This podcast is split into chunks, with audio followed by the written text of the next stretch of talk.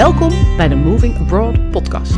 Een podcast waarin ik, Maaike den Beste, verhalen deel van mijzelf, maar vooral ook heel veel anderen over wonen en werken in het buitenland. Want na zes jaar Australië weet ik als geen ander hoe ongelooflijk gaaf dat is en ook wat er allemaal wel niet bij komt kijken. Een podcast bomvol inspiratie en informatie dus, om jou te helpen je eigen buitenlanddroom na te jagen. Of gewoon alleen maar lekker weg te dromen natuurlijk. Veel plezier en goede reis. Hallo en wat leuk dat je luistert. In deze aflevering praat ik met Noortje Timmermans. Zij woont op Bali samen met haar vriend en zoontje van 3,5. Noortje runt er twee online bedrijven als virtual assistant en life coach, terwijl haar vriend voor zijn zoontje zorgt. Ze hebben niet alleen heel bewust voor het buitenland gekozen, maar ook voor een andere levensstijl. Want van het standaard leven in Nederland, waarbij ze elkaar door de week amper zagen en s'avonds uitgeteld op de bank lagen, werden ze ongelukkig. Op Bali pakken ze dat heel anders aan. Noortje, welkom. Hi, ja, dankjewel. Wat leuk. Nee, wat leuk dat jij er bent en dat je je verhaal wilt delen met ons. Ja, heel graag. Dankjewel daarvoor. Um, ik heb superveel vragen voor je. Uh, ik wil alles weten over wonen op Bali, want het lijkt me prachtig. Uh, mm -hmm. Ook over je online businesses, want um, ja, jij werkt op afstand. Daar vind ik ook uh, meer van weten. en natuurlijk ook of die niet standaard levensstijl Bali, hè, of dat dan echt heel anders is en of dat, hoe dat dan bevalt. Um, mm -hmm. Maar de eerste vraag die ik altijd stel is, waar ben je nu en wat zie je als je naar buiten kijkt? Ja, wat een leuke vraag meteen. Um, ik zit op mijn uh, slaapkamer slash kantoor. En daar uh, heb ik een heel mooi uh, raam. En ik kijk uit over... Sorry. Ik kijk uit over onze prachtige tuin die vol staat met bloemen en planten en palmbomen. En in de verte zie ik de zee. En ik zie zelfs Nusa Penida, een van de eilandjes die naast Bali liggen. Dus ik... Ik ben dolgelukkig met mijn uitzicht. Ja, inderdaad. Ja, ik ben jaloers, want het klinkt alsof je een hele mooie tropische tuin... Uh, ik zie in mijn, in mijn fantasie, uh, zie ik het ook een beetje. Ja, het is echt uh, bananenbomen, zwembadje, van die mooie frangipani bloemen. Alles wat je, waar je aan denkt als je Bali voor je ziet, dat heb ik in mijn tuin. En, of ja, ik zeg mijn tuin, maar we wonen gehuurd, maar toch. Het is inmiddels nou ja. een beetje mijn tuin. Tijdelijk jouw tuin. Ja, inderdaad. En het uh, is elke dag genieten. Ja, mooi. Ja. Um, maar ooit woonde je gewoon nog in Nederland. Uh, hoe zag jouw leven daar toen uit? Um, nou, ik denk heel standaard. Ik denk wat de meeste mensen gewend zijn. Gewoon met z'n tweeën beide een fulltime baan. Um, leuk huisje in de binnenstad van Remond. Ja, en dan van weekend naar weekend en van vakantie naar vakantie. In de weekenden moest uh, veel al uh, gestapt worden, uh, uit eten, lekker op het terras zitten. Alles maar om de week een beetje te, in balans te brengen, zeg maar. Want het voelde voor mij wel altijd dat op zondagavond uh, mijn leven een beetje ophield. En dat dan het werkleven startte en dat ik dan op vrijdagmiddag langzaam weer aan mijn eigen leven mocht beginnen. Dus um, ja, het, het zag er heel standaard uit, maar het, um, uh, ja, het maakte me niet heel gelukkig. En wat deed je precies voor werk? Ik werkte in eerste instantie, nou, het is een lang verhaal, veel gedaan. Ik ben gestart als militair, lang, lange tijd geleden. Toen ben ik in de zorg gaan werken als verpleegkundige en als operatieassistent. En mijn laatste baan in loondienst was binnen een groot medisch bedrijf als uh, salesmedewerker. En mijn vriend die werkte in de horeca lange tijd. En toen ik in de zorg werkte, nou dan kun je je wel voorstellen, ik moest vroeg op, hij ging laat weg en kwam laat thuis. Dus wij leefden met uh, post-its en uh, oh, man. Ja, dat, ja, dat hebben we lange tijd gedaan. ja, dat je uh, elkaar eigenlijk soort van als passing ships in the desert zo ja. net langs elkaar en heen. En dan allebei ook nog weekenddiensten en dan ook oh. nog niet altijd dezelfde weekenden. Dus dat was met ja, met enige regelmaat uh, pff, niet leuk. Nee.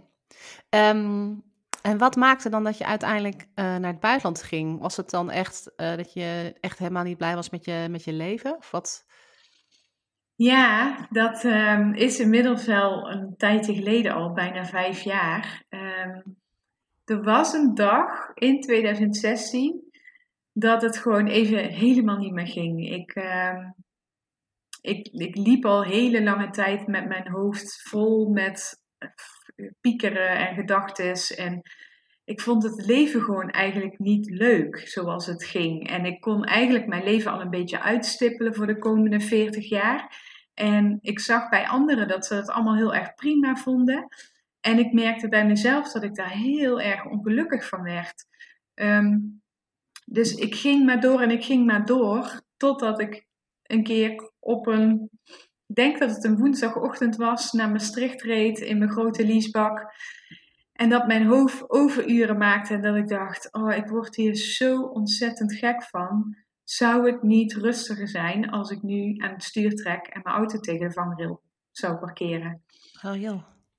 Ja, en ik had echt totaal geen suïcidale gedachten of ik wilde er ook echt geen einde aan maken. Maar het was voor mij zo'n grote alarmbel op dat moment dat het niet goed ging. Dat ik diezelfde dag, uiteraard heb ik nog eerst wat werk afgemaakt, want hè, stel je voor dat dat blijft liggen. Maar ik heb daarna wel de huisarts gebeld en gezegd: het gaat niet goed. Vervolgens ben ik uh, heel erg ziek geweest en ja, toen kwam, begon het grote zoeken. Hè? Waarom, waarom kom je op dat punt? Waarom ben je zo lang over je grenzen heen gegaan? Waarom ben je zo ongelukkig? Terwijl je voor de buitenwereld, of ja, voor veel mensen eigenlijk alles hebt. Ik had een, heb een superleuke relatie, um, een heel leuk huis, mijn familie om de hoek, iedereen gezond, mijn broers om de hoek, een ontzettende leuke vriendengroep destijds. Um, ja, waarom ben je dan zo ontzettend ongelukkig met je leven? En ja, dat was een hele lastige reis. Het heeft me ook echt wel twee, tweeënhalf jaar gekost om daar een beetje grip op te krijgen. Ja, waarom dan buitenland? Dat is niet zo. Ja, want uiteindelijk, uh, uiteindelijk leidde de hele zoektocht tot, uh, tot grote beslissingen wel, toch? Nou, absoluut. Alleen, weet je, het, buitenland alleen, als we dat hadden gedaan, dan was het een soort vluchten geweest. En dit is een hele bewuste keuze geweest, zonder dat wij het gevoel hebben dat we zijn uh, gevlucht. En um, ik ga kijken of ik het een beetje beknopt kan omschrijven. Het was zeg maar, in eerste instantie kwam ik erachter dat het standaard leven, zoals het uh, boekje van de maatschappij in de westerse landen het voorschrijft, mij niet gelukkig maakte. Um, het, het feit dat, wij elke dag 12 uur van huis waren, elkaar niet zagen, uh, en dan heb ik het over mijn partner en ik. Um, s'avonds doodmoe waren, eigenlijk te moe waren om te koken, waardoor dat we niet zo heel goed en gezond uh, kookten. Um, ja, dat stukje van weekend naar weekend en vakantie naar vakantie, echt dat overleven, daar werd ik niet gelukkig van. Dus dat was een van de dingen die ik uh, wilde veranderen. Um, na lange tijd zoeken, want ik had duizend en miljoen ideeën hoe ik dat ging aanpakken. Maar na lange tijd zoeken werd het ondernemerschap iets um, wat mij blij maakte. En dan met name het locatie-onafhankelijke ondernemerschap. Want dat zou voor mij automatisch vrijheid betekenen. Toen ik werkte op de OK in het ziekenhuis, toen ging ik elke dag om uh, half acht liep ik het ziekenhuis in. Uh, vervolgens ging ik naar een afgesloten ruimte, wat dan de OK is. En daar liep ik om kwart over vijf, half zes pas weer naar buiten. En ik had echt het gevoel dat heel het leven um, ja, een soort van stilstond. Hè? Dat op zondagavond mijn leven ophield en dat ik dan op vrijdagmiddag mijn eigen leven pas weer een beetje begon. En tussentijd was het gewoon alleen maar werken en op je tenen lopen. Um, dus ik had heel erg die behoefte aan vrijheid. En het ondernemen en het locatie-onafhankelijk ondernemen zou mij vrijheid opleveren. Daar, daar werd ik echt gelukkig van. En dat had nog niet eens zozeer met het buitenland te maken, maar het feit dat ik met mijn laptop naar een koffiezaakje op de hoek kon gaan en daar hem openklappen en kon werken. Man, dat was, uh, ja, dat klonk mij echt als muziek in mijn oren. Ja. Ja, dat je niet dus, hoefde te leven volgens de, het stramien van een baan waarin je geacht wordt of waarvan van je verwacht wordt uh, dat je ergens bent voor een bepaalde tijd. Ja, inderdaad, dat vooral. Want gedurende mijn, mijn zoektocht had ik ook een, uh, een werkplek waar je dan weer gaat opbouwen. En dat was een ontzettende leuke werkplek. En dat was een ontzettende leuke functie ook. Maar ik had weer hetzelfde, dat ik ochtends op een bepaalde tijd um, ergens moest zijn. Inmiddels hadden we, hadden we ook een kindje gekregen. Dat wilde dus zeggen dat ik om een bepaalde tijd mijn kindje ergens moest afleveren, omdat ik ergens moest zijn. Uh, file in, werken, weer file in, kind ophalen naar huis, koken. Dat hele leven, dat stond mij tegen. Dus het ging mij niet zozeer om de functie of om de baan, want ik vind alles wel leuk. Maar het ging mij inderdaad om die levensstijl. En door het locatie onafhankelijke ondernemen kon ik mijn levensstijl uh, anders inrichten dan dat menig mens in, in Nederland doet en in andere westerse landen. Um, dus eigenlijk nou, je eerste stap, die, zeg maar, of de eerste uh, les, zeg maar, die je uit uh, ja, je, ja, was, ik weet niet of het nou echt een burn-out was. Ja, dat maximaal. Ja, oké. Ja. was, uh, ik wil eigenlijk niet meer voor een baas. Ik wil voor mezelf kunnen werken, zodat ik kan bepalen wanneer ik werk of waar ik werk of hoe hard ik werk. Uh, en ik niet in de standaard uh, red race mee moet van... Ja, ja het was niet de eerste stap, want er gingen heel veel stappen aan vooraf met mijn zoektocht. Maar het was wel op het moment dat ik hoorde van locatie onafhankelijk ondernemen. Toen was het echt alsof alle puzzelstukjes in elkaar vielen. Hè? Weet je, echt dat je denkt, oh, maar dat bestaat ook. Ik kan dit ook. Wauw. En toen werd mijn blikveld opeens gigantisch verruimd.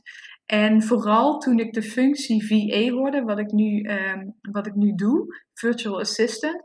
Ja, toen, ik omschrijf het altijd alsof de engelen begonnen te zingen, weet je wel? Zo, wow, zo'n geluid, uh, uh, dat, dat je echt denkt, ja, dit is het.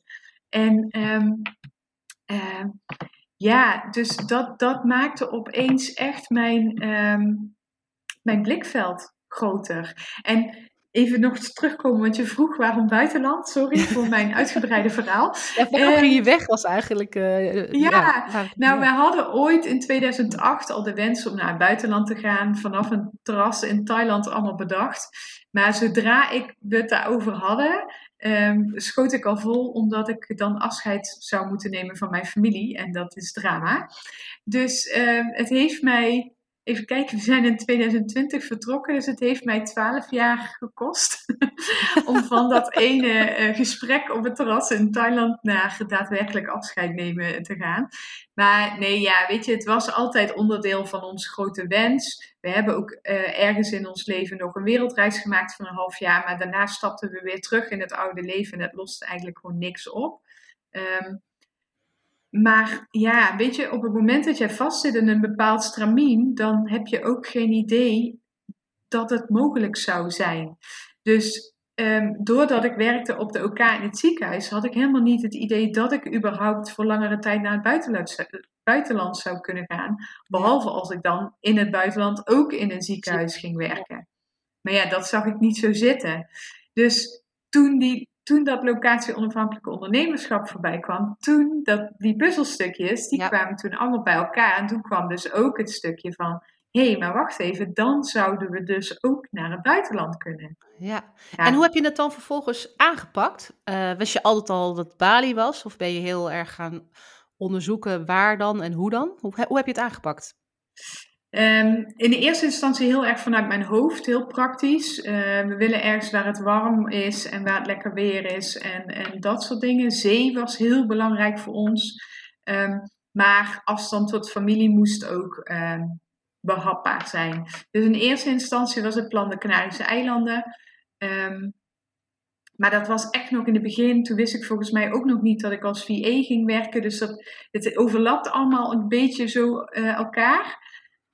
En Azië heeft ons altijd getrokken. We zijn veel op reis geweest naar Azië. En elke keer als we het vliegtuig uitstapten en die warme föhn voelden, waarvan je eerst denkt dat het de vliegtuigmotor is, maar dan blijkt het gewoon de luchtdag te zijn. Een permanente uh, vliegtuigmotor. Ja, dat. Um, ja, dat voelt voor ons echt als thuis. Ik weet niet waar het vandaan komt, maar wij voelen ons in de chaos, in de warmte, in de hysterie van Azië voelen wij ons heel prettig. Dus ehm, ja, dat was eigenlijk onze eigenlijke wens. Dus die stond een beetje, ehm, ja, zeg maar, hoofd-hart tussen uh, Canarische eilanden en Azië. En toen kwam het stukje, ja, maar waar dan in Azië? We zijn nu niet meer met z'n tweeën, we zijn nu niet meer aan backpacken, we hebben een kindje wat we meenemen. Um, dit is een ander verhaal. We gaan daar daadwerkelijk wonen. En we willen ook dat daar een bepaald soort voorziening, uh, voorzieningen aanwezig zijn.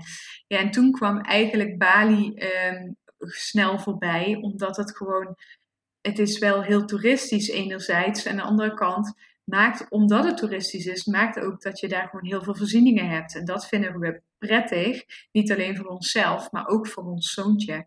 En um, ja, Bali is wat dat betreft gewoon een mooie mix tussen, tussen echt gewoon Azië. En je kunt ook echt op plekken zijn zonder toeristen. Maar je weet ook dat als er iets is, bijvoorbeeld een tandarts, eh, tandarts of een arts, of uh, je wilt een keer naar de HM, dan kan dat ook. Ja, ja er is nog een soort van uh, uh, georganiseerd leven. Of niet ja. georganiseerd leven, maar um, ja voorzieningen. Er is ja, inderdaad. Hm.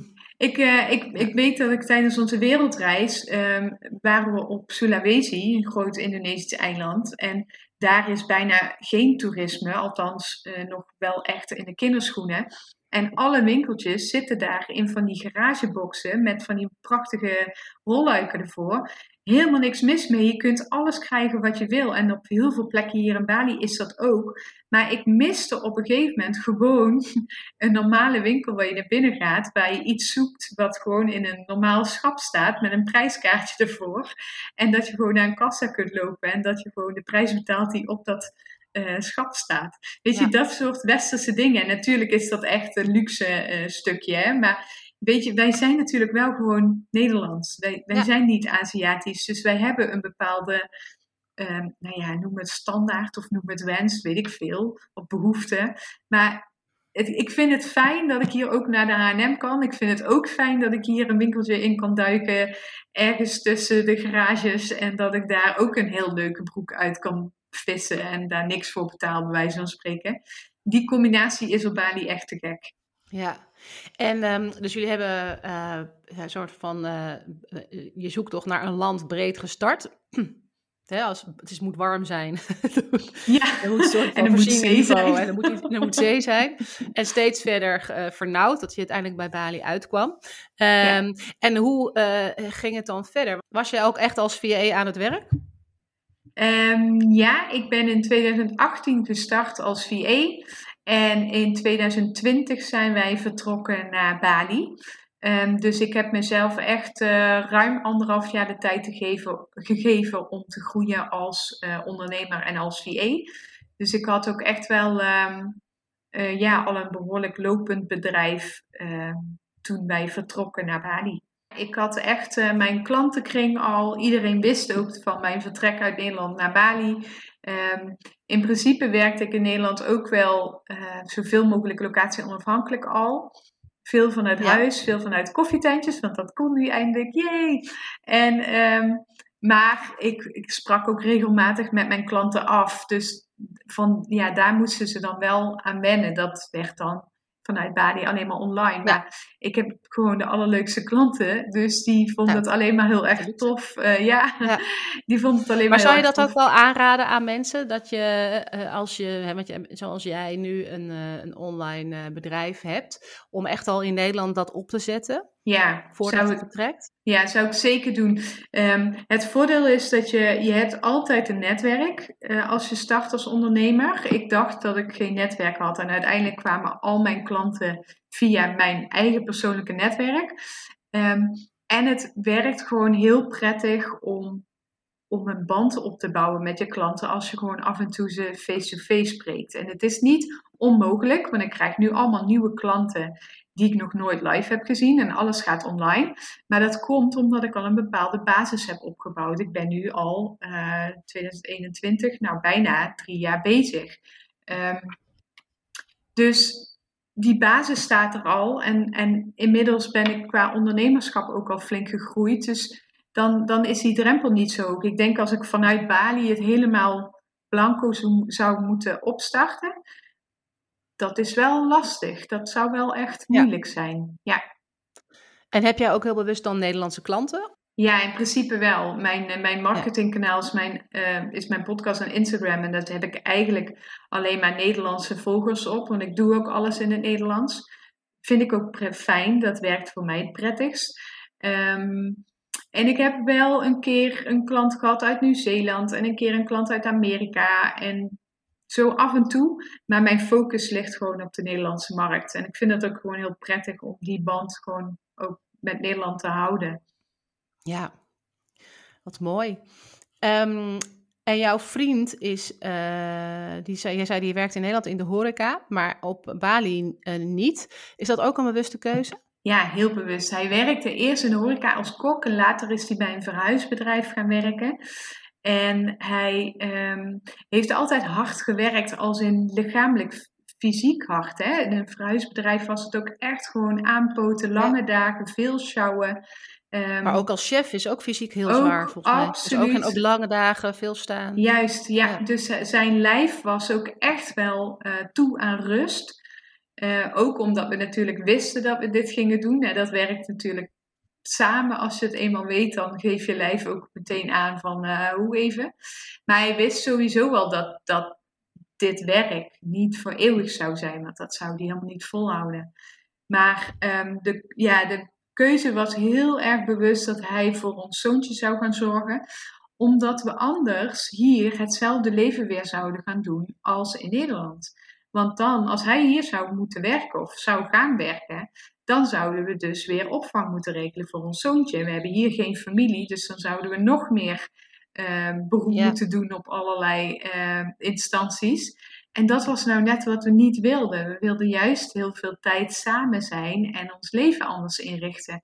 Dus hij heeft heel bewust gekozen voor: oké, ik um, ga voor ons zoontje zorgen.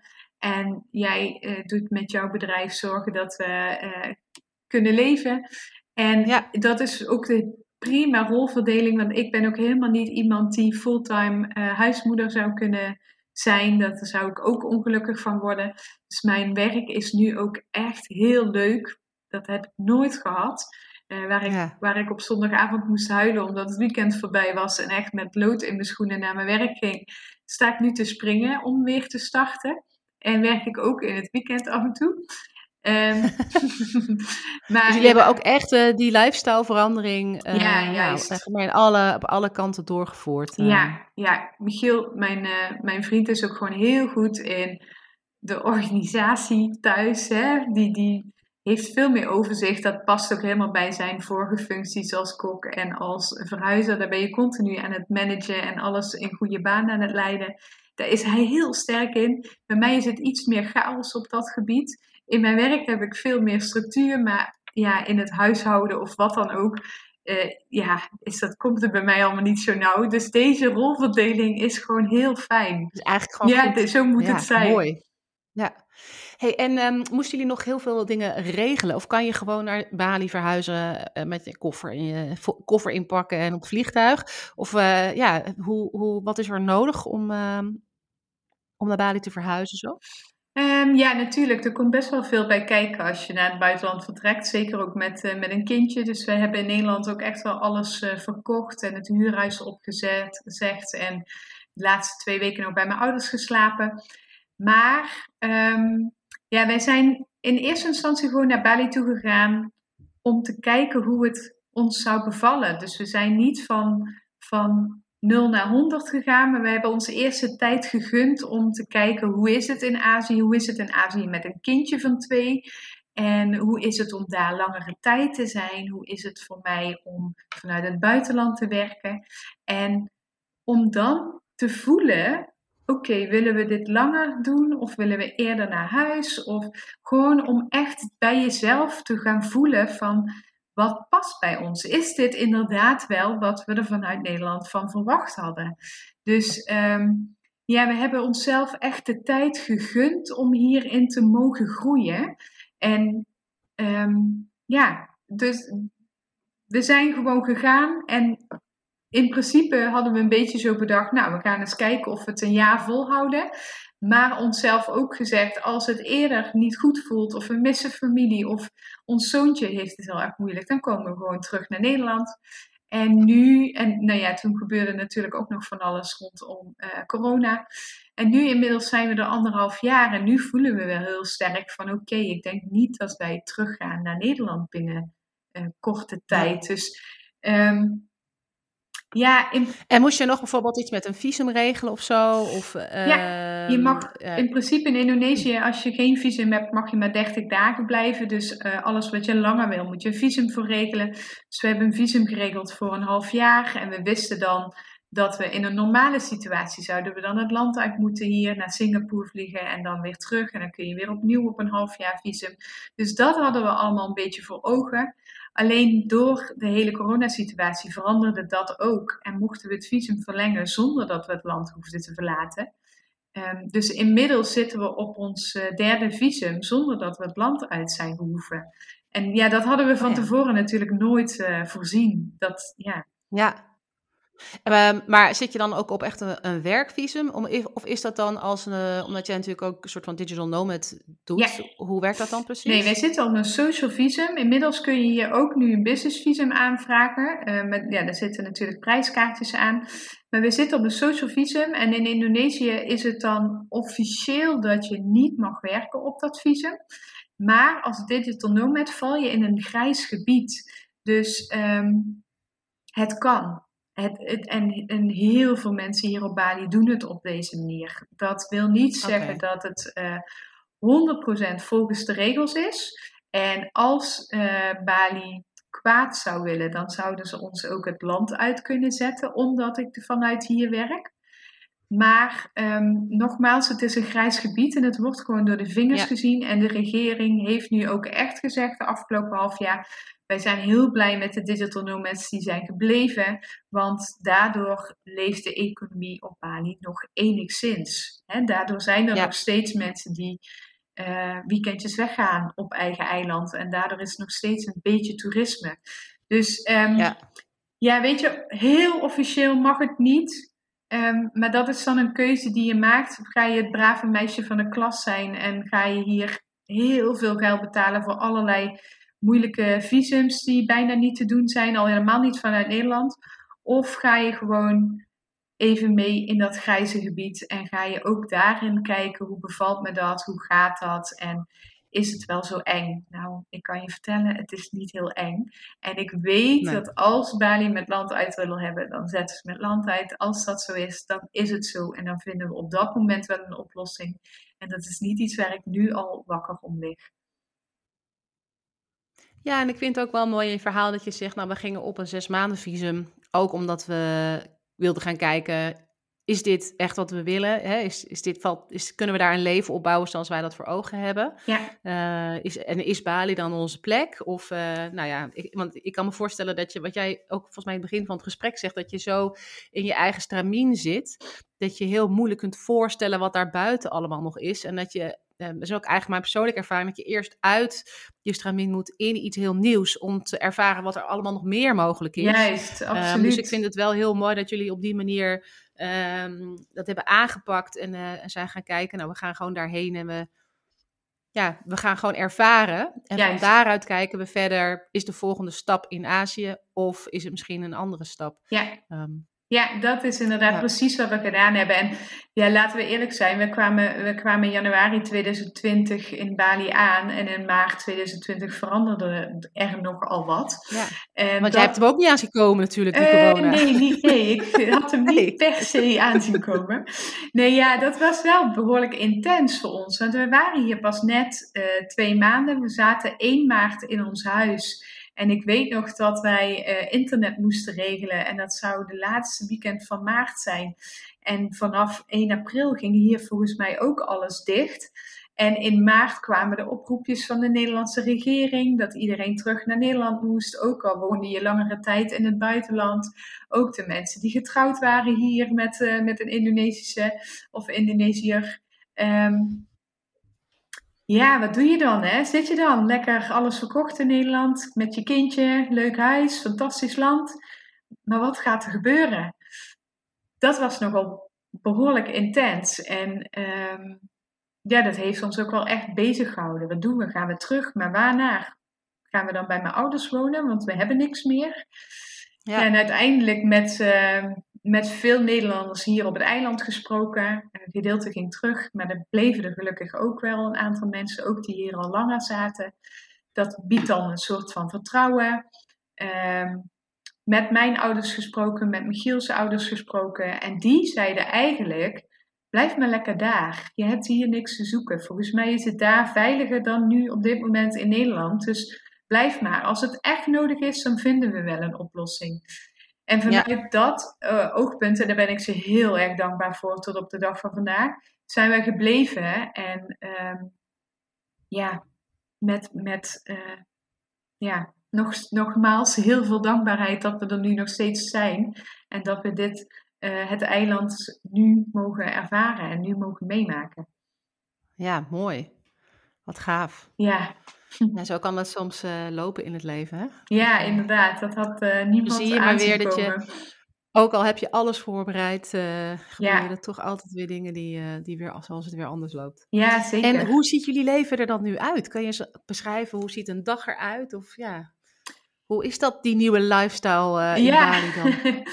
um, nou, ik ben best wel um, gestructureerd wat betreft mijn werk. Dus mijn werkdagen zijn in principe gewoon echt van maandag tot en met donderdag. Ik probeer vrijdag vrij te houden.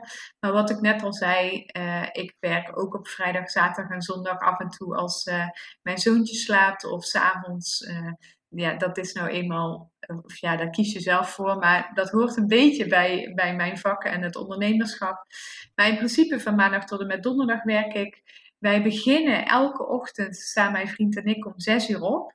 Uh, ik ga de zonsopkomst kijken vanuit de hangmat meestal. Of ik rij net zoals vanochtend reed naar het strand. Dan ga ik daar een zonsopkomst kijken. Doe ik een meditatie of ik luister een podcast. Of ik neem wat stories op, net waar ik zin in heb.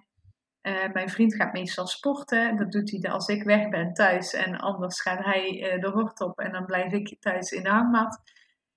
Uh, ons zoontje is inmiddels zo getraind, weet ik niet, of zo happy dat hij tot half acht slaapt. En dan gaat hij spelen met zijn knuffels en hij weet dat wij hem om acht uur uit bed halen. Dus um, uh, ja, dat is er zo ingeslopen. Dus wij hebben tijd om, om ons eigen. Zo later zou ik zeggen. Ja, ja ik, ik weet niet hoe, maar de, de, het werkt, dus het werkt. En meestal sport ik ook nog even voordat we hem eruit halen. En dan begint onze dag eigenlijk samen. En dan meestal start ik alvast de laptop op en dan werk ik alvast wat mailtjes weg. En dan maken mijn vriend en zoontje ons ontbijt klaar. We eten elke dag met heel veel fruit ontbijt. En dan gaan we samen ontbijten.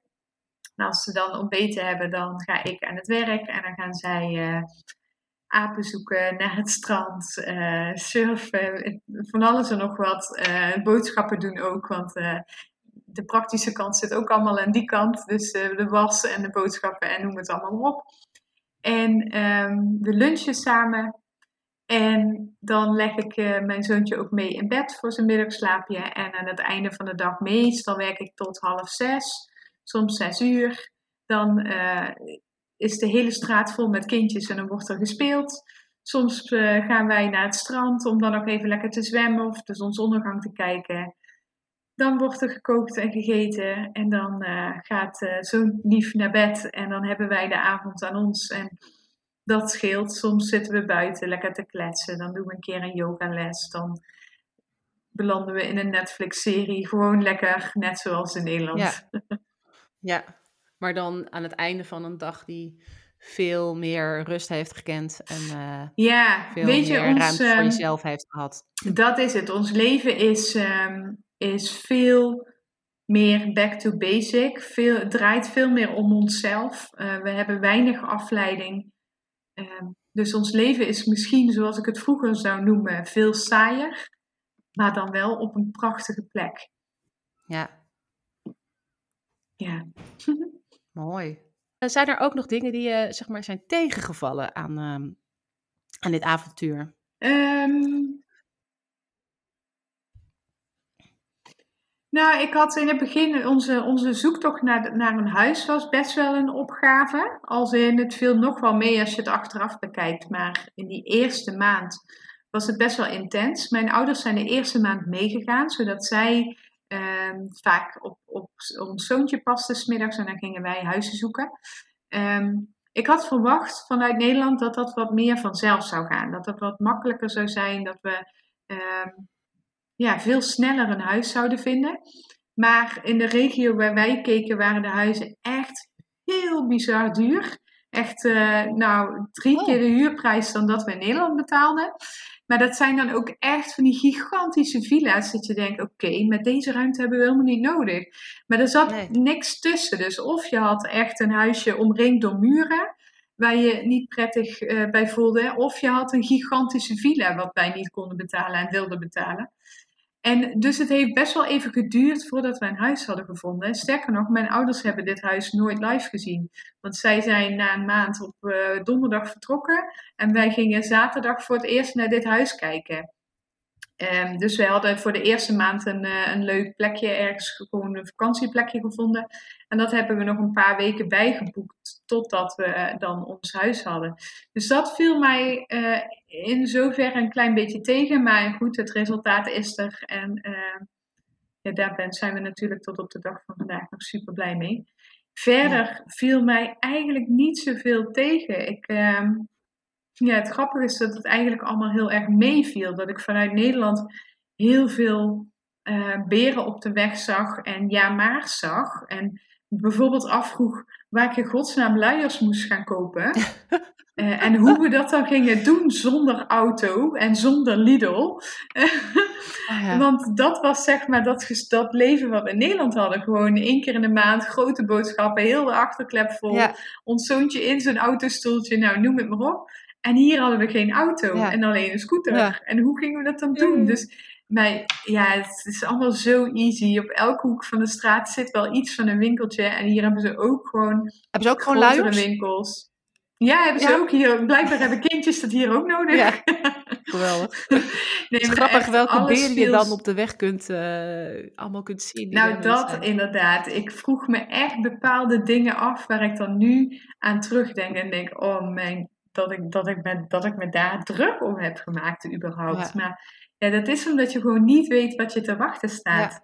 Maar je hebt natuurlijk wel twaalf jaar gedaan om naar het buitenland te gaan, omdat je uh, zo bang was dat je je familie zo zou missen. Mm -hmm. hoe, hoe is dat? Ja, nou, die twaalf jaar is natuurlijk wel. Ja, ik maak ook uh, een dus, beetje gekscherend, nee, maar het was wel een van de dingen waarvan je dacht: oh jee. Hoor. Ik zat eh, in Thailand al te huilen bij, bij de gedachte dat ik eh, op het vliegveld stond en afscheid moest nemen. Ja, dat, dat, dat is heftig. Dat is intens. En um, ik, die, die laatste maand in Nederland en die maand met mijn ouders hier en het afscheid hier, dat, dat, uh, wow, dat gaat je niet in de koude kleren zitten. Dat is echt uh, voor mij heel intens geweest. En nu met nog met, met momenten hoor, mis ik mijn ouders heel erg en mijn broers. Uh, of ja, mijn broertje is inmiddels ook op Bali. Uh, maar mijn andere broer zit in Nederland en die heeft een kindje gekregen afgelopen oktober. Die heb ik gewoon nog nooit gezien. Oh, ja. terwijl, ja, dat zijn dingen dat, uh, ja, dat, dat grijp je af en toe enorm aan.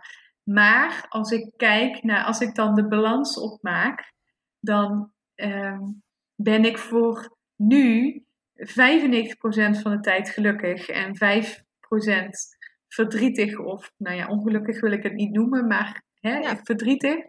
En in Nederland was ik misschien 70% van de tijd ongelukkig en 30% Heel blij. Uh, wel gelukkig. Of uh, ja, dus de, het, eh, ik ben hier op mijn plek en ja, daar komt gemis bij kijken. En, en ja, ik ben hier soms verdrietig omdat ik niet bij mijn familie ben. Maar het weegt niet op tegen al het andere wat ik hier wel voel. Ja, ja mooi. Um, ja. En eigenlijk brengt dat ook mij tot de volgende vraag. Wat heeft het je gebracht, dit avontuur, dat je dit aan bent gegaan? Um, heel veel rust. Interne rust. Heel veel geluk en blijdschap. Uh, ik ben echt elke dag dankbaar, gelukkig Eh, dat je het echt voelt borrelen van binnen. Ehm, en ik ben heel trots op onszelf en dat we dit gedaan hebben. En dat we dit gedaan hebben met een kindje van toen nog twee. En dat we dit ook gedaan hebben ten tijde van corona en alles wat er in de wereld aan de hand is. En dat we zo dicht bij onszelf staan en dat we zo durven luisteren naar ons gevoel en naar onze wensen en onze droom achterna gaan. Ja daar ben ik wel echt gigantisch trots op. Ja, ja. Nou, dat, mag, eh, dat kan ik me goed voorstellen. Het is volgens mij heel terecht. Ja. ja. Ehm, ja. Ik heb nog een, uh, nog een aller, allerlaatste vraag. Uh, dat is een, eigenlijk een, een, multiple gokvraag waarin ik je twee opties mhm. geef. en dan moet jij ze kiezen, moet jij eruit kiezen. Oh jee. Ja. Uh, ben je er klaar voor? ik ga mijn best doen. um, Koningsdag of een WK voetbal met Nederlands elftal in de finale? Twee. Ja? ja, ik heb echt helemaal niks met Koningsdag. Ik werk ook altijd. Dus ik heb er gisteren ook niks aan gemist. Um, voetbal heb ik inmiddels ook niet meer zoveel mee. Maar als ik dan moet kiezen, dan is het die. Ja. Um, de tweede vraag. Drop of haring? Drop. Ja? Ja, mijn moeder heeft ook al regelmatig een pakketje opgestuurd met drop op. Oh, wat goed. Zo'n care package. Ja, juist. En kan je het dan, Heel uh, kan je het dan wegzetten en, en langzaam maar zeker? Of, ja, uh, dat lukt. Oh, ja. Maar binnen een week is het wel dat is ook heel herkenbaar. Um, en de ja. laatste is uh, Wadden, de Wadden of de Limburgse heuvels? Oeh, ja, ik kom uit Limburg, hè? Maar dan toch de Wadden, oh. want ik ben echt een eilandmeisje en ik, uh, ik, ik moet aan de zee zijn. Ik, dat heb ik uh, huilend in 2016 aan het strand mezelf beloofd. Ik moet de rest van mijn leven in de buurt van de zee wonen. Oh, wauw. Um, dus als we teruggaan naar Nederland, dan worden het de Wadden. Ja, ook echt de Wadden? Want niet aan de, ja, aan de of, uh, of de Zeeuwse kust ja. kan natuurlijk ook. Maar uh, de, de Waddeneilanden hebben, hebben ons ook echt bezig gehouden in het stukje waar gaan we dan naartoe. Ja. Gaan we naar het buitenland of blijven we in Nederland? Toen, kwam, uh, toen kwamen de Waddeneilanden echt wel voorbij. Dus Mooi. ja, eilandmeisje. Gaaf. Ja, ik ben heel erg benieuwd naar um, uh, ja, de, jullie, ja, ik wil zeggen jullie volgende avontuur, maar dat is ook, dat is ook Ik ben heel erg nieuwsgierig naar uh, ja, hoe lang jullie in Bali gaan blijven, of je daar gaat blijven, of dat uh, misschien toch weer een ander avontuur te komt. en ik ga je ook zeker, zeker blijven volgen. Um, ik denk dat er misschien best wel wat mensen ook nieuwsgierig zijn geworden naar jouw leven. En ik weet dat je daar ook op Instagram heel veel van laat zien en, en over deelt. En je hebt natuurlijk ook zelf een podcast. Um, als mensen nieuwsgierig mm -hmm. zijn, waar kunnen ze jou het beste vinden? Ja, Instagram is denk ik wel het leukste om te volgen. Um, dat is door Noortje, als in D-O-O-R en dan Noortje. En dan underscore lifestyle en dan underscore design. Um, en dat is ook de titel van mijn podcast, Door Noortje Lifestyle. Omdat ik uh, van mening ben dat je zelf jouw leven kunt creëren zoals je het graag wil. Ondanks allerlei omstandigheden ben ik toch van mening dat je het kunt creëren zoals ja, jouw droomleven eruit ziet. Dus dat, uh, daar sta ik voor en dat draag ik ook zoveel mogelijk uit. Leuk. En mensen kunnen dan via jouw um, Instagram-account ook de weg naar je podcast uh, vinden? Uh, ik deel daar uh, inderdaad nieuwe afleveringen op, dus dat komt helemaal goed. Maar op Spotify kunnen ze me ook sowieso oh, vinden. Nog makkelijker. Helemaal goed. Ja. Nou, Noortje, ik vond yes. het super leuk om met je te praten um, en uh, ja. om je verhaal te horen. Super inspirerend. Uh, ik ben een heel klein beetje leuk, jaloers op het feit dat jij nu uitkijkt op, uh, op een hele mooie zee en, en palmbomen. Ja. maar daar stop ik even over. dus, ja, sorry. nee, helemaal niet. Um, ik, ja, nou, dank je wel. En, en ik wens je heel veel succes met je leven daar en met, met je mooie bedrijf. Ja, dankjewel. En uh, heel erg leuk dat ik in deze podcast aanwezig mocht zijn. Dankjewel voor het luisteren naar deze aflevering van de Moving Abroad podcast. Ik hoop dat je ervan hebt genoten. Wil je meer buitenlandverhalen? Abonneer je dan op deze podcast in Spotify, Apple Podcasts of waar je dan ook naar podcast luistert. En vergeet ook niet om even een like te geven. Dan wordt die namelijk makkelijker gevonden door anderen. Dankjewel alvast en ik zie je heel graag in de volgende aflevering. Tot dan!